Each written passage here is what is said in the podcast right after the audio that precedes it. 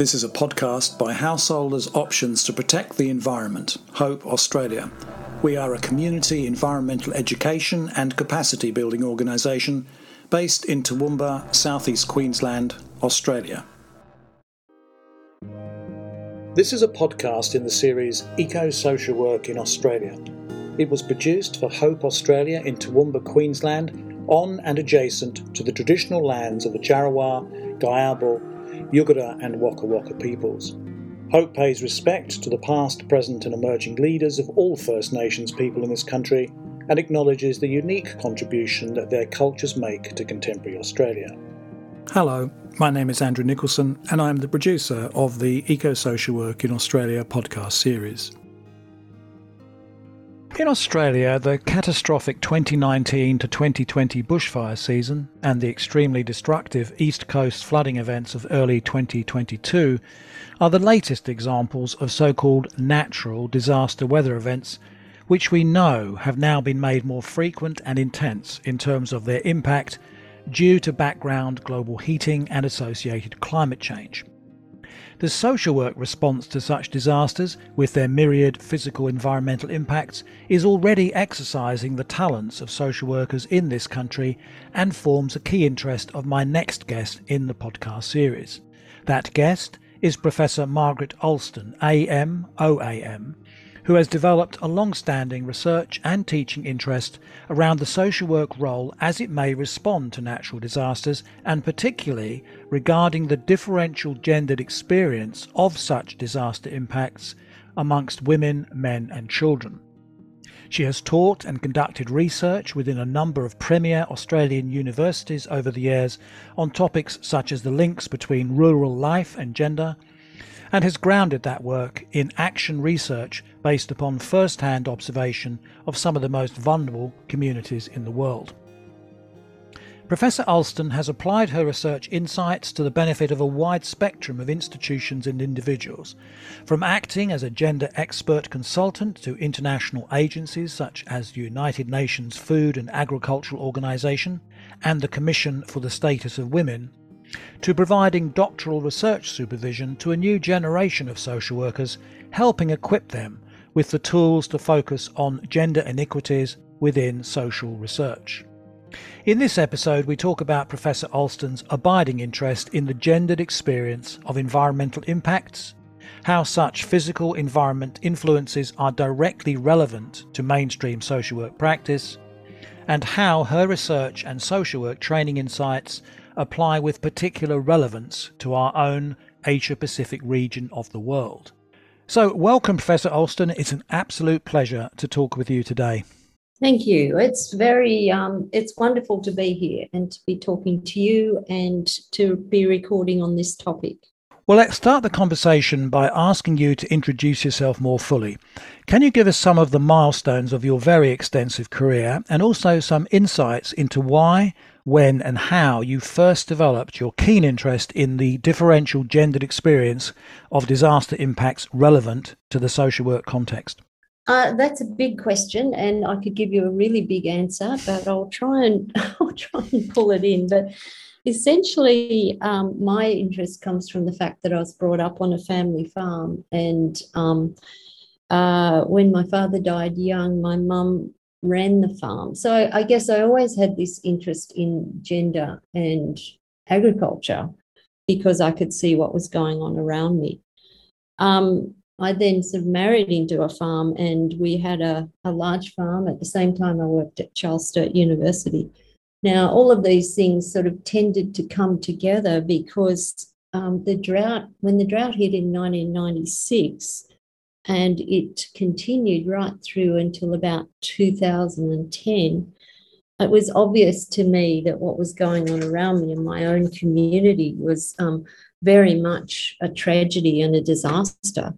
Uh, but the focus of the discourse around the drought at the time was very much about the economy and about the environment. So, economic and environmental disaster, but very limited. In fact, no attention to the social dimensions of what I was seeing around me um, in my neighbours, in my community, and certainly in the in the more general region and um, across the country, really. So my research developed um, around this original analysis of mine that we didn't have uh, a focus on the social, and we really, really needed it. Um, so, yeah, so this sort of built on the fact that I had a background where, you know, I'd seen women very much heavily engaged in agriculture. That wasn't coming through. The drought hit, there were social implications. Um, and at the same time, I'd recently completed my PhD on the invisibility of farm women based on my earlier experiences. So, when I was looking at the social impacts of um, the drought, which to me at that time was a drought, but I hadn't put it into the lexicon of climate change or disaster at the time. But um, my PhD was on the invisibility of farm women. And so gender became a very much um, a top of the mind concept when I was looking at the drought impacts. Um, and just to sort of take that a little bit further, I was working at Charles Sturt University and um, I was doing a lot of my research through the Centre for Rural Social Research. Geoff Lawrence was in charge at the time, and he was one of Australia's leading sociologists. Um, over time, I became the director of the Centre and um, I was very switched on then around rural and agricultural issues. And then I guess the final step in that journey was when I was coaxed to Monash and um, spent time there as professor of social work over the next um, 10 years. Uh, then my interest in this area it didn't go away it became much more global and it fitted into the discourse that was developing around climate change and um, disasters across the world. So I was able to see from my embryonic experience with the drought how that then emerged into my um, more global interest in uh, climate change, disasters, and of course, gender was top of the mind still in all of that. So a lot of my research then took me um, to a number of countries, to India, to the Pacific, to Bangladesh, to Laos, PDR. Um, so I was seeing um, the evidence of environmental disasters across a range of circumstances, a range of countries. Um, and in all of that, I, I could see that making gender visible was really critical to what um, how we should interpret what what climate change was doing.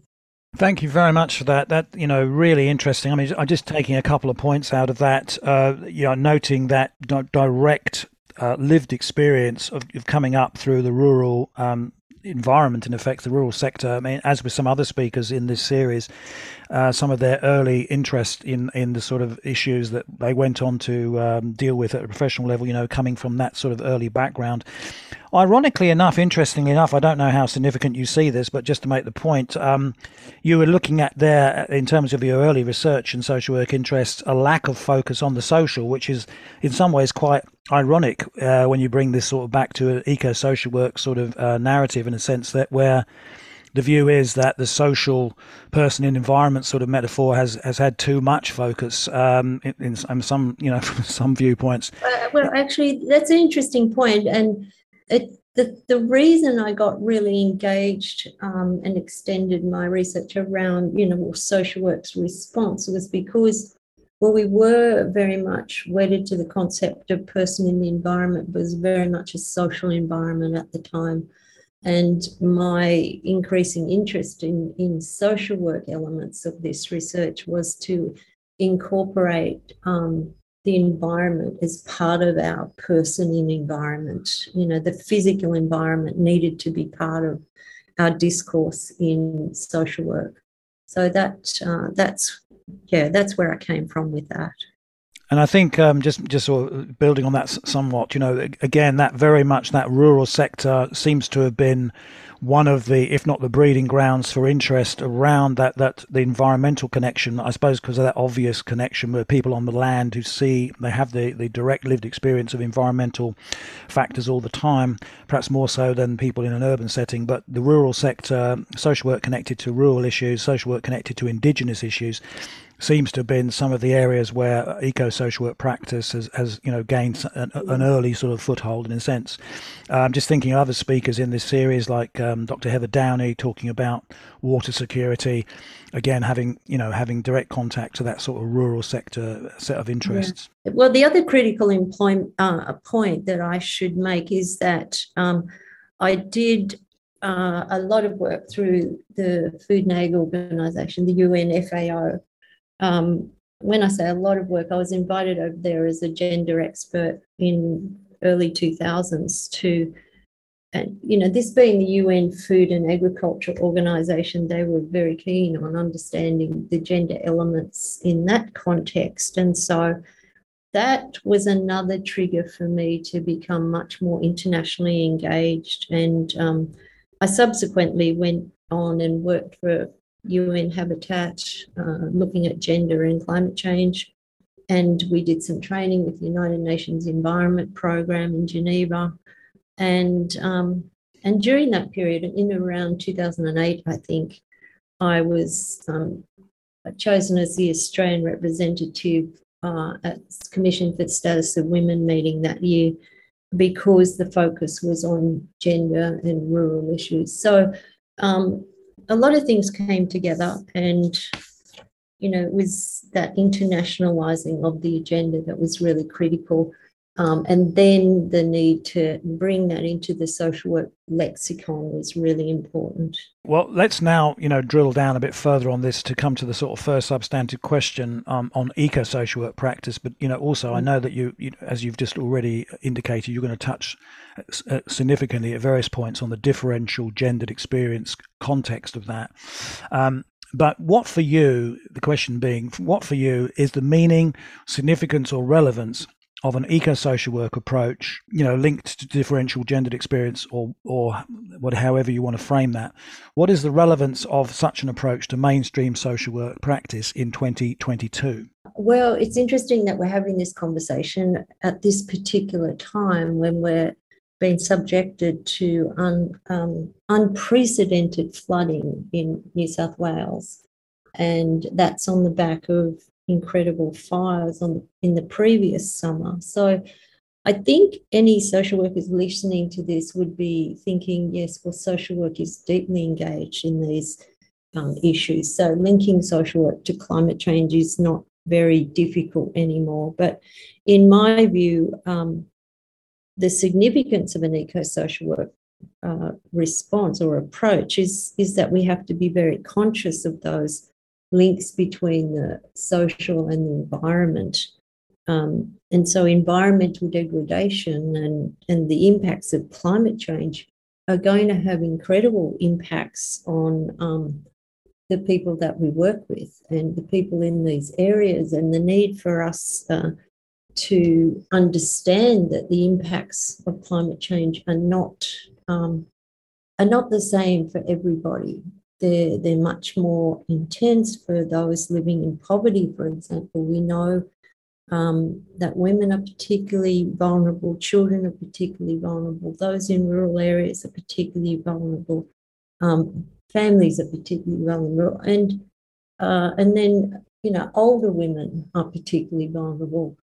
People living with disabilities are very vulnerable. So there's a whole lot of factors wrapped around um, how social work needs to understand and social work practice needs to incorporate this understanding um, of the impacts of disasters so that we're ready to support people. Um, in research that we've been doing on, on um, how social workers responded to uh, COVID, for example, which obviously is not a climate change element, but it gives us a really good example of a major disaster. Uh, and the big issues that came out of that, and I think we're seeing that also in the floods, is things like homelessness increasing and um, financial stress increasing and health and mental health issues uh, becoming very, um, very, you know, escalating. And um, and the other thing is violence amongst violence against women and family violence uh, rising. We're finding that in um, all of the disasters that we've been looking at is this increase in violence. So we have to understand not only that climate change is relevant to us, but the factors that that result from a climate disaster, how we need to respond to those. Um, what are the major factors? How are we going to readdress and reshape social work in, in response to these events? And how are we going to ensure that we're not sidelined in that process, that they're part of decision making bodies that are addressing these big, big issues so they're just some of my top of the, the mind thoughts. Um, just a couple of additional points. Uh, you know, we're starting to see new um, new types of issues like eco anxiety amongst people, which is that anxiety that people have about another disaster in the same way that they've experienced might come. And I'm sure the people of Lismore could understand exactly what I mean by eco anxiety. And the other one um, that we may need to come to terms with is solastalgia, which is that real um, emotional, mental response to seeing our much loved environment changed irreparably. Um, solastalgia was a, a term coined during the drought to explain the mental health impacts of the drought and people seeing their environment change and erode. But it's it's a it's a factor that we see in all disasters. And if you can just think about the the current floods, will you understand what we mean by that? Seeing your familiar environment changed irreparably. So there, there's a number of factors for social workers to get their heads around. Thanks very much for that, Margaret. I, I, um, again, just picking out a few points there, you know, bringing it always back in, in, in terms of uh, my interest within this um, series to eco social work principles, if you like. But uh, you've just, the last point there, you just pointed to this idea of the wicked problems, the interleaved, interconnected uh, problems that come out of, for instance, that last comment, uh, commentary about the psychological impacts of um, you know extreme weather events um, like the uh, the floods, the recent East Coast floods. Um, the social determinants of health, you know, the impacts of these factors like uh, solastalgia, eco anxiety onto the mental health, and therefore to some extent the physical health of um, people impacted by by these issues. Very interesting to hear that reference to. Um, I think it was originally possibly uh, Professor Glenn Albrecht's work on That's solastalgia. Exactly. But that whole, exactly. you know, that that term of psychoterratic illness, um, a, a, neologism, you know, but certainly making that connection, like at the psychological level of the social determinants of health. I mean, uh, yeah. So this is another reason. Well, I suppose it goes to that sort of equation of between social justice and environmental justice, uh, that, those direct connections. You have to be concerned with the environmental side of stuff if you're going to be concerned with the social well-being, ultimately, of clients. Um, and also that reference you made to COVID 19, which again, you know, is uh, considered ultimately as a physical environmental stressor because, you know, the, the views are that uh, this, this pandemic, the viral spread, and it's not just that virus, but these things are made more likely by disruption uh, and damage to uh, natural areas such as you know forests and um, other sort of natural areas in various parts of the world that makes it more likely that human populations will come into contact with um, vectors that are carrying these uh, viruses whereas before um, there wouldn't have been so much contact. So again just making that point here is a physical environmental originating as a physical environmental stressor that's having a whole range of both uh, you know physical and mental health impacts in, in the population. Look, you already mm. uh, started setting up there the, the you know before the, the, commentary about the gendered links to environmental impacts. So let's now uh, drill down a bit further there and um, ask you to just uh, you know dip, dip further into your very uh, extensive research, teaching, and um, uh, placement experience to talk a bit more about this uh, issue of gendered um, sensitivity within social work intervention. So the question might be how might a more evolved gendered sensitivity within social work interventions help tackle some of the key international sustainability challenges? For example, global heating and climate disruption, linked gendered violence, growing socio-economic inequality, or other environment and social justice linked challenges? Um, okay, so incorporating gender is, in my view, it, it's actually really basic. It's like level one. Um, you know, let's get down and understand this.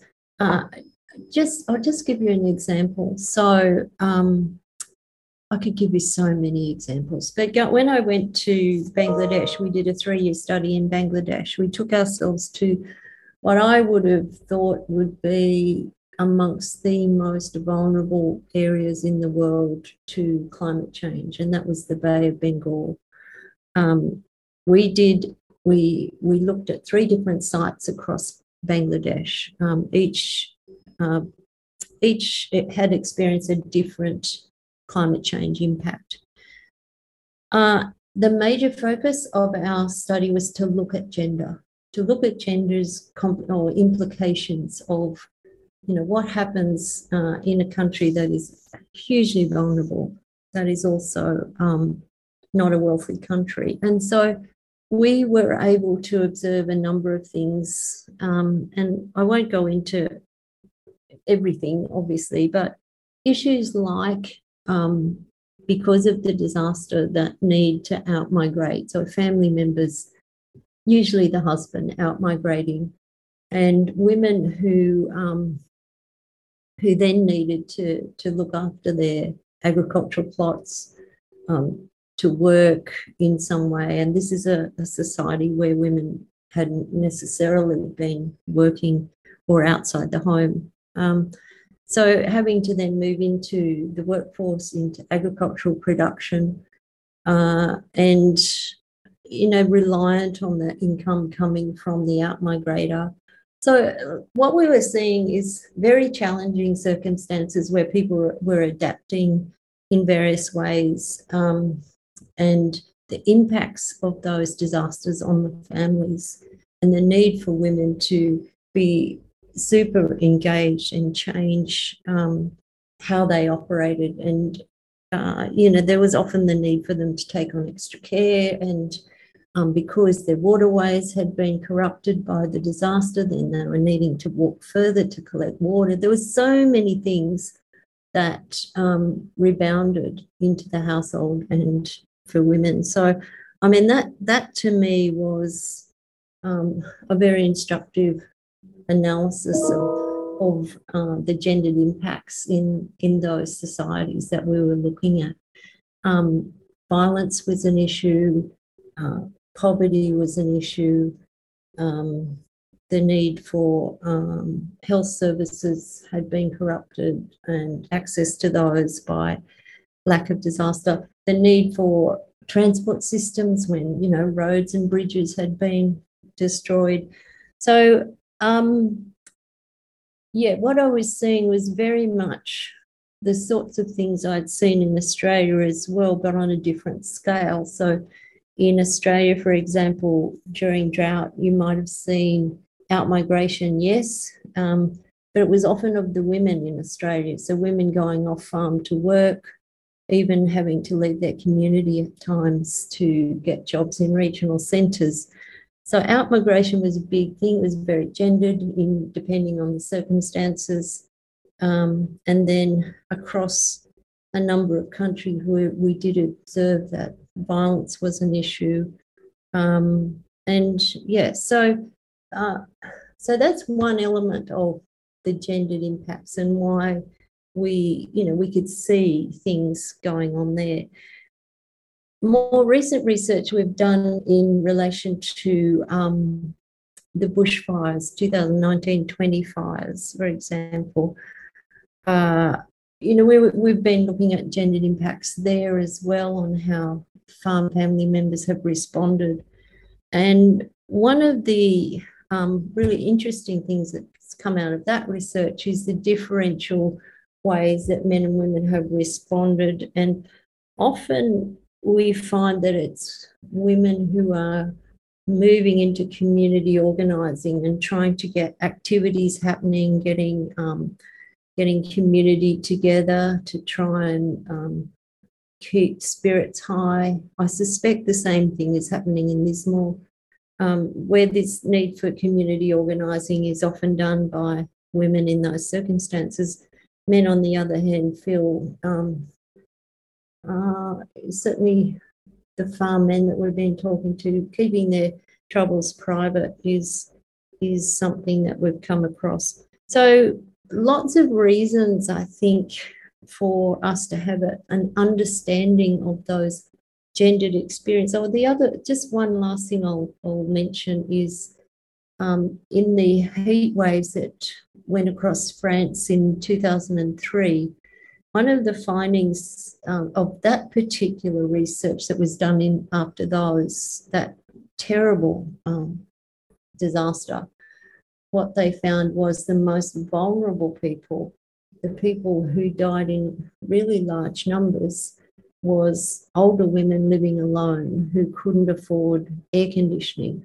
So again, um, this issue of gender keeps uh, keeps rearing its head in very interesting ways, so that we're able to see the gendered complexity if we look at various disasters. And for that reason alone, we need to be very conscious of gender in our work in communities, um, in post disaster, in climate change uh, actions. We have to be very, very conscious of gender because gender is very visible when you actually open your eyes to it. Fascinating stuff. Very interesting to hear examples there, you know, both from an Australian and international context of research, the research you've done and your colleagues have done, you know, on the cascading effects by the sounds of it. You know, this is what I've taken from your comments cascading effects of physical environmental impacts. And the way those effects are dis- differentially distributed according to either the roles or the lifestyles of, say, of women and men, um, the difference, uh, the differences that that makes to their actual experience of those impacts.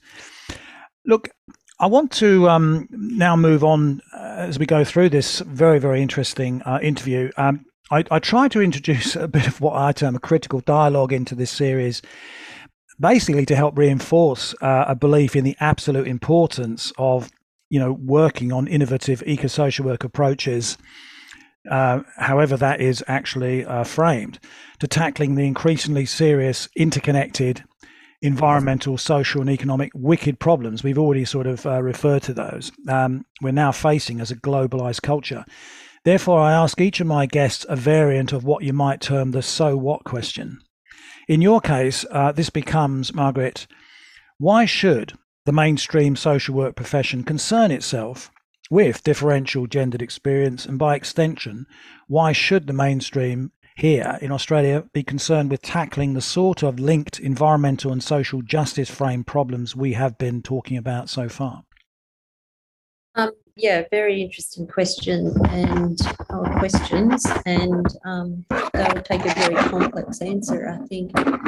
Um, but I think if we're to understand the consequences of climate change and disasters on communities, then we really must understand the nuances of gender, equality, adaptations, you know, how we can support communities in preparing for disasters, areas of mitigation.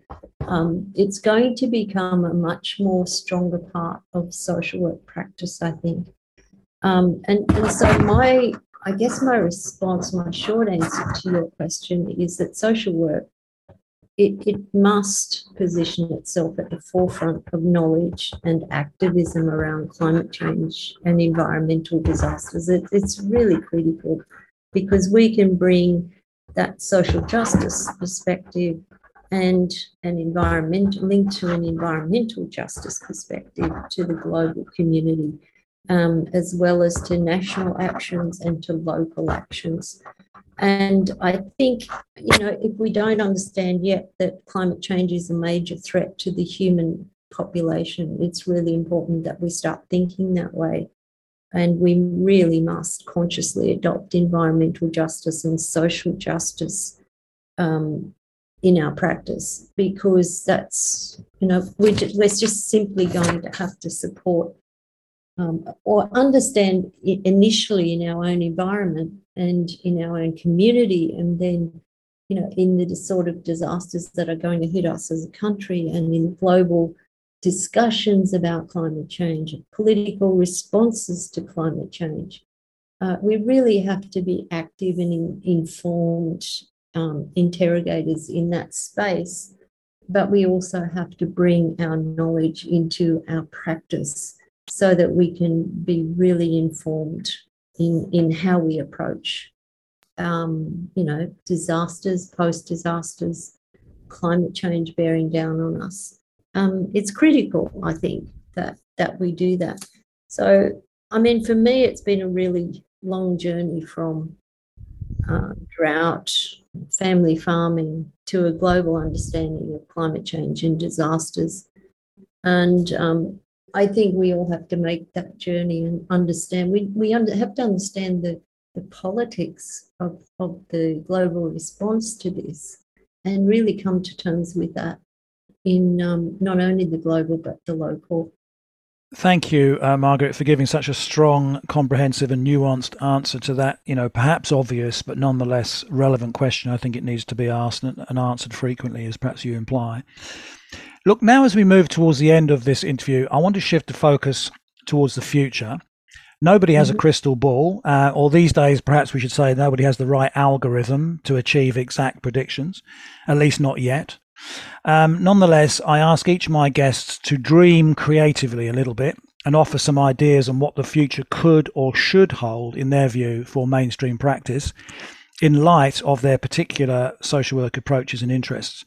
So, in, in your, uh, for you, the question might be what could or should the short to mid-term future, say the next two to 10 years, hold for mainstream social work approaches which incorporate greater levels of differential gendered experience sensitivity as a practice frame, either either in Australia, internationally, or both? Okay, well, that's that's a very complex question, but let me answer it this way. I think um, in ten years' time, we really need to have disaster social work um, as a as a as an important part of social work training. Um, I think you know, a few universities have it as an elective, but I think we need to have disaster social work front and center because that's something that we really need to incorporate into everybody's practice. How do you respond? How do you support communities? How do you look after yourself in a dangerous situation? That sort of thing. Um, but then the other end of the scale is in that global environment where we need to be sure that um, social work is well represented in global exchanges and global development of knowledge in this area. Um, I think um, that the, for example, the, the COP meetings, the Committee of Party meetings, very much still dominated by economics, and uh, economics is important. We also need to have a much more informed dialogue at that level um, and you know social work to be represented in all of those international forums because um, you know we're, we're going to be frontline workers. The, the other thing that I think is is important to me is that we social work needs to have a much higher profile in this area. We need to be on uh, committees, on you know response units that are responding to disasters. And I think we will, we need to build on that from, you know, from incorporating into universities as a subject, but then building on that so that we have social workers working across areas of disaster. Um, potentially places like Resilience New South Wales. And so from that local to the um, national and then international, it's really important that social work steps up into that um, because we, we really need to be amongst the decision makers. We really need to be represented around the table around these issues. Um, because, you know, my own journey of stumbling into um, social impacts from a very low base and then becoming fixated on this for my entire career is indicative, I think, of where social workers currently find themselves um, surrounded by often quite extreme disasters and stumbling forward and, and going, you know, how do we respond to this? So we need to have a platform, we need to, to build that, we need to build our profile, and we need to have an international response um, that is globally relevant. We need to be on the COP um, Australian delegations. We need to be in there and we need to be responding. And I think um, in all of that, we need to have this subtle understanding of gender and the differential impacts on people um, across countries, etc. So that's a fairly long-winded answer, and I hope I hope that you drew something from that, Andrew. Well, well, Margaret, it wasn't long-winded; it was excellent. But you could argue the question was far too long-winded in the first place. But um, anyway, um, but look, just taking a few things from that. Um, I, I, just note, you know, one thing is this is not a particular professional observation, but and it's been this has been echoed by other speakers in this series. The profession as a whole, that is social work, needs to get in there, uh, get active, uh, get real, however you want to phrase it. But mm. that is now in the context of the recognition, you know, just look, thinking of some of the, the IPCC, most recent IPCC report, which is echoing other voices from around the world. All of the professions, all of the sectors of society have a role to play. Um, in our field, uh, allied professions such as public health, psychology, are getting into the mix, and so does the social the social work profession as a whole needs to get in there, active and into the mix. And um, you can think again of the at an international level the the IFSW's theme for this year's um, World Social Work Day events and the conference coming up at uh, in the end of at the end of June, co-building a new eco-social world leaving nobody behind. I mean, there in the title is the implication that we all need to be getting on with it. But of course, there is the challenge, isn't it? I mean, it's one thing to know what we need to do, which seems to, again, to be a very common theme today. We know what we need to do to start mm. co building that world, but it's the, the challenge is overcoming the constraints, the, the blockages, the, the mindsets, whatever you might say, the political um, um, sort of lethargy, how, however you want to frame it. But thank you very much for that and look, that basically, as we as we come really to the end of this very rich interview, I mean, we've covered a wide span of topics, and they've all been linked to the, the, the value of eco-social work practice and the value of a, um, a differential gendered lens within that eco-social work turn. But on that sort of basis that, you know, people remember the beginning and ends of presentations, um, I ask each guest to try and do the impossible, which is to sum up um, you know, in, in a, in a few sentences, perhaps, or, or give some insights um, summarize their messages throughout the actual interview. So to take away, you know, for the benefit of uh, listeners as they go off away from the podcast, do you have a short take home message or one key idea from your conversation today that to some extent encapsulates your overall stance? Uh, that's a really difficult thing to do, but let me try and encapsulate it this way. So, I think we're all in some ways touched by a disaster, whether it's simply reading about the floods in Lismore and feeling absolutely challenged by those, or whether it's a little bit more personal, like it was for me in farming and seeing, you know, the gendered aspects of that and the lack of understanding of those within, um, you know, within the context of drought and so forth uh, we all have some sort of a way where we're brushing up against these big, big, big wicked problems that we're experiencing now. Um, we have to bring that understanding or that that awakening that we have into our practice, and we have to we have to understand how we can do that. Now there'll be a lot of people out there going, "Well, where do I start?" And I guess you know, I think you mentioned something earlier in the interview the IPCC report, the latest IPCC report, is a good way to understand the, the more global understanding of this issue.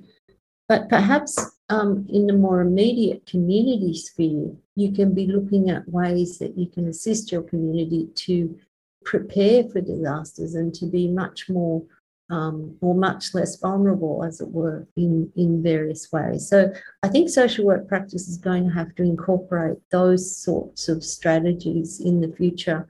Community work where we're addressing um, and preparing, undertaking disaster preparedness, we're aware of people in our communities who may be vulnerable in particular situations. Um, you know, having even developing vulnerability registers where people can register themselves if they're feeling um, that they may need help in a disaster. So there's various strategies out there that in our own sphere we can start to build on. Uh, and then I think becoming critical, informed um, readers and uh, you know building on our knowledge of how this is going to play out it's interesting that the International Federation is focusing so critically on this. So that is a, a, really good lead for us to know that we have to get in there and understand it in our own context and build um, build on our, our knowledge of this, but also assist the profession to become much higher profile in this space. So they're just a few things I would say and and then I guess closing, I'd say in all of this, be very conscious of gender, but you know, and other intersectional values that might shape pe- people's experiences of disasters. Nice summary there, um, Professor Alston. Just you know, some practical steps that individual workers and the wider profession can start to take, particularly around natural disaster response, increase the value of increasing our knowledge base on eco-social work practice and and including differential gendered uh, lens within that. And just generally that approach to taking a more joined up role a more joined up active and engagement role within the profession more generally in relation to some of the stuff we've been talking about today.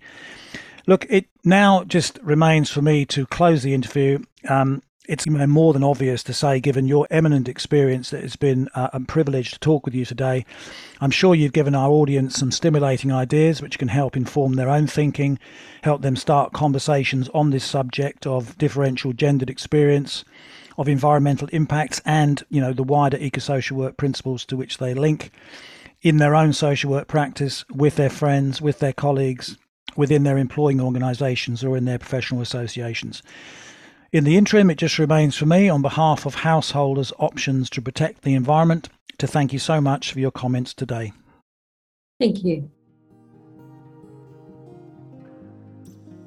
You've been listening to a podcast episode in the series Eco Social Work in Australia, produced for householders' options to protect the environment. Please consult the episode text notes for possible references to topics discussed and relevant contact details should you wish to respond to anything you've heard. My name is Andrew Nicholson, producer of the series, and thank you for listening.